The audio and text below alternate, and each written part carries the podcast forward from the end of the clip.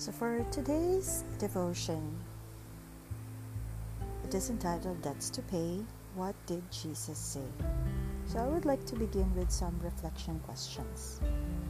First is, how did unforgiveness play a part in the collapse or destruction of our relationships with others? And second, what hurts from the past still brings us pain? And how can forgiveness help us move forward? And lastly, when it comes to relationships, what does it mean to have God's power working in our life? So Rick Warren said, forgiveness is rarely a one-time event. Why rarely a one-time event? Because forgiveness is a decision that you have to make multiple times in a day, multiple times to the same person, multiple times for a lot of people.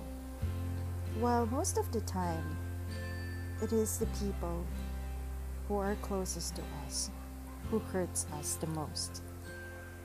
Rick Warren also said, how often do you have to keep releasing your right to get even? That's a rhetorical question you can ask yourself. And then he said, until you stop feeling the hurt and you know you're forgiven that person. So it is okay to cry from time to time when you remember, but if you continue to feel that hurt and you continue to feel wanting a revenge, then you have not fully forgiven. He also said that it is not the hurt, but the refusal to forgive that destroys marriages. Who are married here? Sometimes a small misunderstanding, just because the other person or the other spouse did not forgive, it becomes a fight. That's not good. Warren said nobody ever feels like forgiving, but you do it because it is the right thing to do, and you do it to get on with your life. These steps are not easy, but with God's power, you can do it. He said by God's power. So this is supported by a Bible verse. Let's read in Zechariah 4:6. So he answered and said to me, this is the word of the Lord to Zerubbabel, not by might nor by power, but by my Spirit, says the Lord of hosts. Because it is really not easy to do that on your own, right? Well, in Philippians chapter 4, verses 13, says, I can do all things through Christ who strengthens me. It is really hard to forgive, but being a forgiving person, a merciful person, is actually a strength we can draw from Christ. So now let's begin to read the parable of the unmerciful servant, where we can read at Matthew chapter 18, verses 23 to 35. Let's first begin with the prologue in verses 21 to 22. Then Peter came to him and said, Lord, how often shall my brother sin against me and I forgive him? Up to 7 times? Jesus said to him, I do not say to you up to 7 times, but up to 70 times 7. Therefore, the kingdom of heaven is like a certain king who wanted to settle accounts with his servants. And when he began to settle accounts, one was brought to him who owed him 10,000 talents. But as he was not able to pay, his master commanded that he be sold with his wife and children and all that he had, and that payment be made. The servant therefore fell down before him, saying, Master, have patience with me, and I will pay you all. Then the master of that servant was moved with compassion, released him, and forgave him the debt. But that servant went out and found one of his fellow servants who owed him 100 denarii. And he laid hands on him and took him by the throat, saying, "Pay me what you owe me." So his fellow servant fell down at his feet and begged him, saying, "Have patience with me, and I will pay you all." And he would not, but went and threw him into prison till he should pay the debt. So when his fellow servants saw what had been done, they were very grieved, and came and told their master all that had been done. Then his master, after he had called him, said to him, "You wicked servant, I forgave you all the debt because you begged me. Should you not also have compassion on your fellow servant, just as I had pity on you?" And his master was angry, and delivered him to the torturers until he should pay all that was due to him.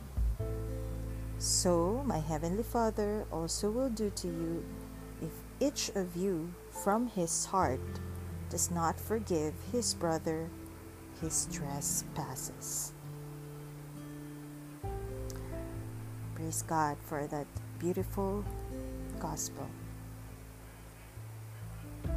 I personally had a lot of reflection as I have been studying this parable.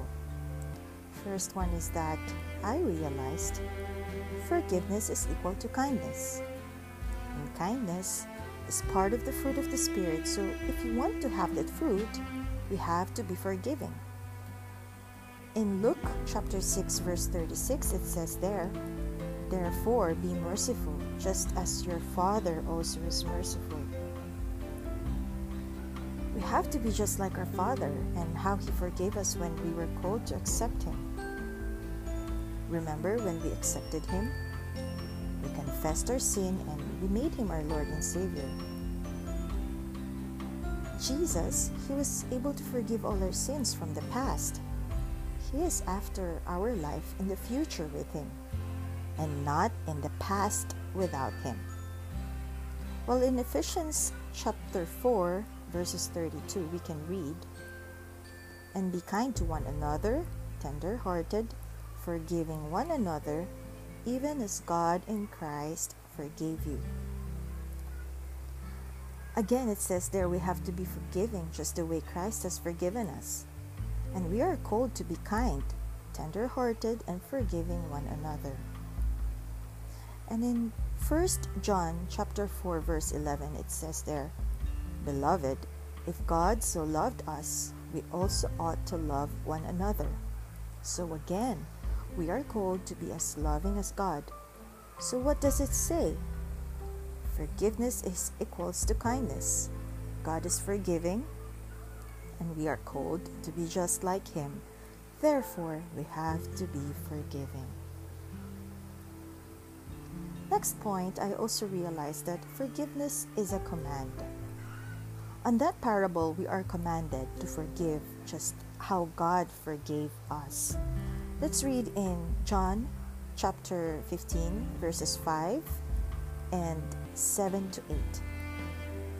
"I am the vine, you are the branches. He who abides in me, and I in him, bears much fruit, for without me you can do nothing." In verses 7 to 8, "If you abide in me, and my words abide in you, you will ask what you desire, and it shall be done to you. By this my Father is glorified, that you bear much fruit, so you will be my disciples." This is what I am talking about earlier, that kindness is part of the fruit of the Spirit. And if you want to bear that fruit, we have to continue abiding in the Lord. Sometimes you would say, "Lord, it's so hard to forgive. I'm still in pain." But forgiveness is a decision. Remember, forgiveness is something that we have received from the Father. So why can't we give it for our neighbors, to our loved ones, to our family members, to our children, to our spouses? Why is it so hard? Is it because we still don't abide in the Lord? Forgiveness is something that we have to ask from the Lord. Something like, Lord, give me that strength to forgive. Because it is a strength from the Lord to be forgiving. It is a strength from God to have an open heart, to accept somebody's iniquity, especially if they ask for forgiveness. Forgiveness is not only given if the person asks for forgiveness. We have to forgive even if they don't say sorry, even if they don't want to accept that they had a fault. Third point is the consequence of unforgiveness. We can read at John chapter 15 verse 6, if anyone does not abide in me, he is cast out as a branch and is withered, and they gather them and throw them into the fire, and they are burned. Would you like to be cast out? Would you like to wither? And would you like to be thrown in the fire and be burnt? It is saying that a consequence of unforgiveness. Well, unforgiveness is a sin, is equals to death. In Matthew 6, verses 12 and 14 to 15, we can read, and forgive us our debts as we forgive our debtors. For if you forgive men their trespasses, your heavenly Father will also forgive you. But if you do not forgive men their trespasses, neither will your Father forgive your trespasses. So we have to forgive whoever had done something wrong to us, because we have received forgiveness from our Father, from our God the Father. And it says there, if we forgive others, surely the Heavenly Father will forgive us. He will be merciful to us. One of the consequences, if we do not forgive, is neither will the Father will forgive us. That's scary. I don't want to be thrown in the fire. I don't want to be burned. And we know where is that place, right? Spurgeon said, we incur greater wrath by refusing to forgive than by all the rest of our indebtedness. Actually, who will really be imprisoned in not being forgiven? Is it that person that you have not forgiven, or you who cannot forgive? Also, Spurgeon said, if we forgive in words only, but not from the heart, we remain under the same condemnation. So forgiveness shouldn't be only by words. When you said, all right, okay, we're okay now, but you never really restored the relationship, that's not forgiving from the heart. It is not forgiveness from the heart. Forgiveness from the heart is being able to step forward, one step at a time, to rebuild that relationship, to restore what was broken, restore a friendship, restore a relationship. And most important for married couple is to restore a marriage. David Guzik said, forgiveness is an evidence of truly being forgiven, and that habitual unforgiveness may show that a person's heart has never really been touched by the love of Jesus. This is actually something that I have asked myself.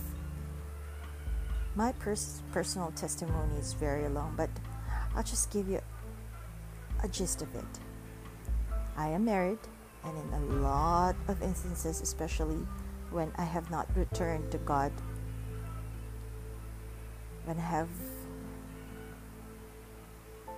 have forgotten Jesus, during the time that I haven't acknowledged Him in my marriage, when I have forgotten the Lord in my life, I have been seeking a lot of attention from my spouse. I'm always pointing finger on my spouse. Why why I'm not happy, why I'm discontent, why I feel unloved, why I feel unsatisfied of myself. And every little thing that he would do will get bigger. And because I have not really understood what forgiveness that Jesus has given me, that he had been merciful with me, and that he has embraced me lovingly, even if I had a lot of mistakes from before.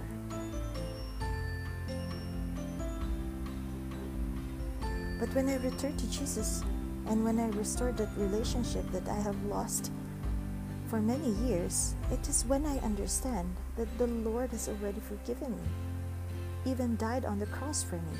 He paid it by his own blood, and he took it to himself to pay for the sins that I have made.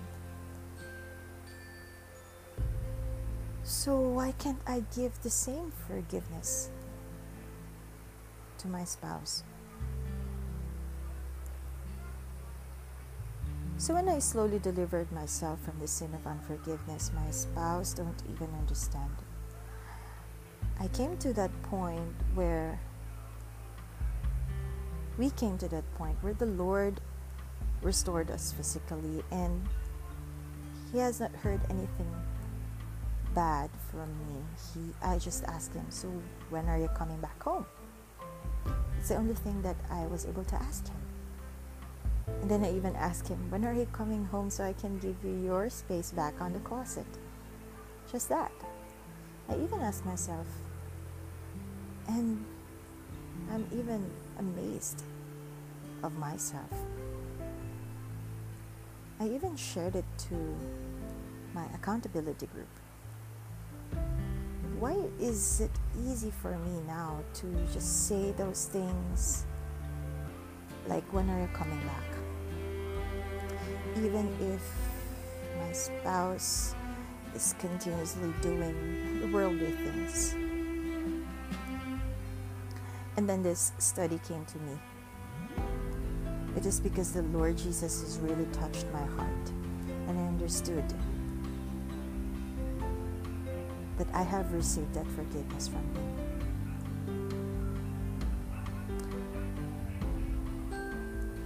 It is a very popular thing that we hear. They say you cannot give anything that you don't have. So if you have Jesus' love, you can give love to others. If you have Jesus' forgiveness, you can forgive others. If you have Jesus' compassion, you can give compassion to others. So the Lord was able to explain to me through this parable, what is it that I was able to apply? What it was that I was able to do to be a channel of his grace to my spouse. Okay, so my last point is what forgiveness is not. First one is, it is not the absence of anger and sin. So there are two things that what forgiveness is not. Number one, it is not the absence of anger at sin. It is not feeling good about what was bad. In 1 Peter chapter 2 verse 23, we can read, who, when he was reviled, did not revile in return. When he suffered, he did not threaten, but committed himself to him who judges righteously. So it is not the absence of anger at sin. Hate the sin, not the sinner. Do not take this as forgetting the sin. No, we have to continuously pray for that person not to fall again in the enemy's scheme to continue sinning, because that person is actually lost. The enemy has a foothold, and in some person the enemy even have a stronghold, or the enemy even already built a fort in their life. So we are not supposed to be angry to the sinner. We have to be angry with the sin, because that sin is caused by the enemy, and we have to be We have to be against the enemy. Especially, we all know who that enemy is. So we have to commit to him who judges righteously. And that is God. Second, it is not the absence of serious consequences for sin. So, forgiveness is not the absence of serious consequences, right? Forgiveness doesn't mean that that person who caused you pain will no longer be disciplined by the Lord. It says there in Hebrews chapter 12, verse 6, "For whom the Lord loves, He chastens them and scourges every son whom He receives." Jesus knows how to discipline His children. The Lord knows how. Just imagine it this way.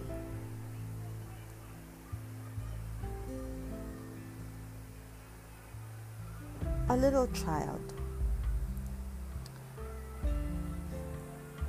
took a money from the pocket of his father. Then the father learned about it. The son said, "Sorry, do you think the son will not receive any discipline?" Of course not. If that father loves him, if the father loves his son, surely he will receive a discipline. Either he could not go out with his friends, or his allowance will be cut off, or he'll get a curfew. That is part of the discipline. And the discipline from the Lord does not mean to hurt us. It does not mean to give us pain, but it is meant to give us important lessons in life, that we will be better people, that we will be good people. Okay? The last point is, unforgiveness doesn't hurt anyone but you. Unforgiveness doesn't hurt anyone but us. It is not the person who offended you who will suffer, but it is you or me or us who's having that unforgiving heart.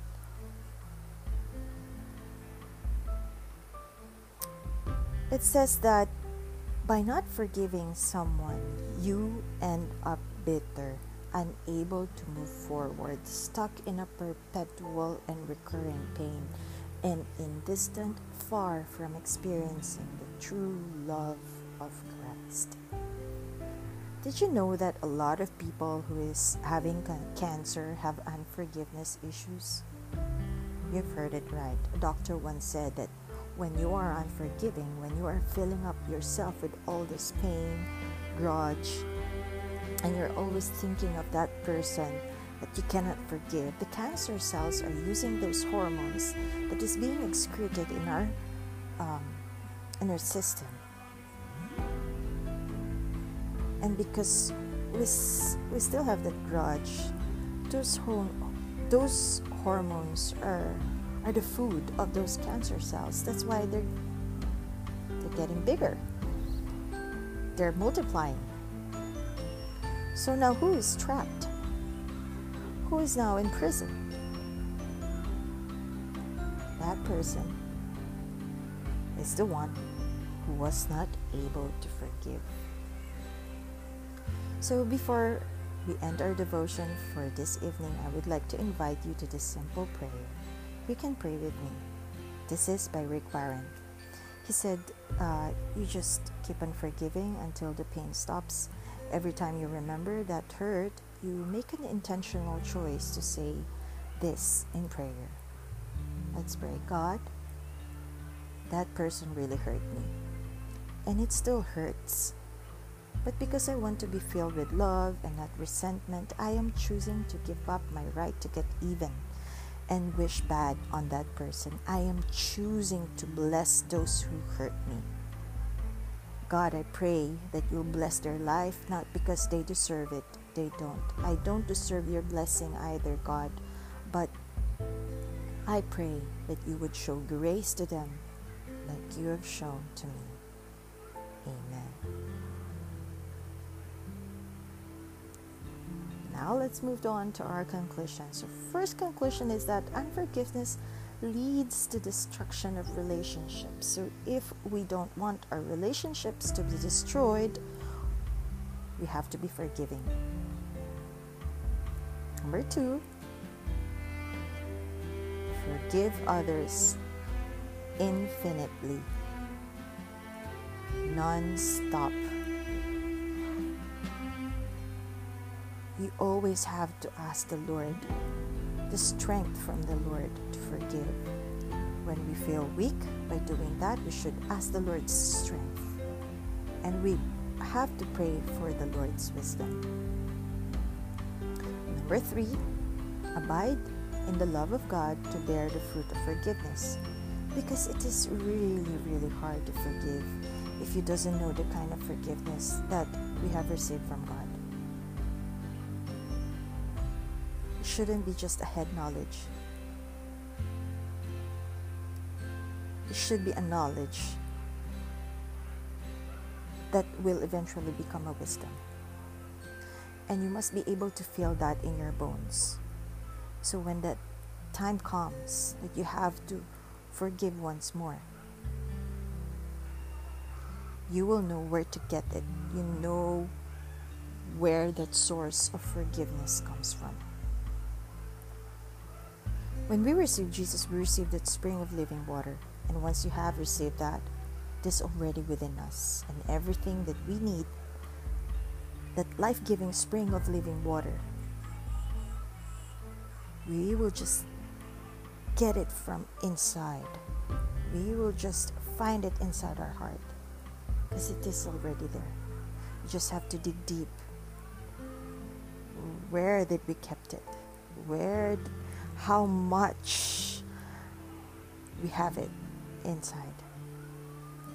And lastly, forgive from the heart. Forgiveness without the heart is not really walking the talk. And when you forgive and then there was no restoration, that's not forgiving from the heart. You're just forgiving for compliance. Just to say that everything will be quiet and still. And some would even say, I've forgiven him, I just don't want to talk to him. No, not good. That is still not forgiveness, because a restored relationship is the result of forgiveness, that you have really given mercy to that person.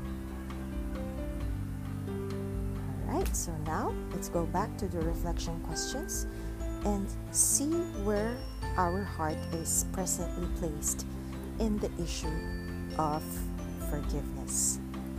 Number 1, how did unforgiveness play a part in the collapse or destruction of my relationship with others?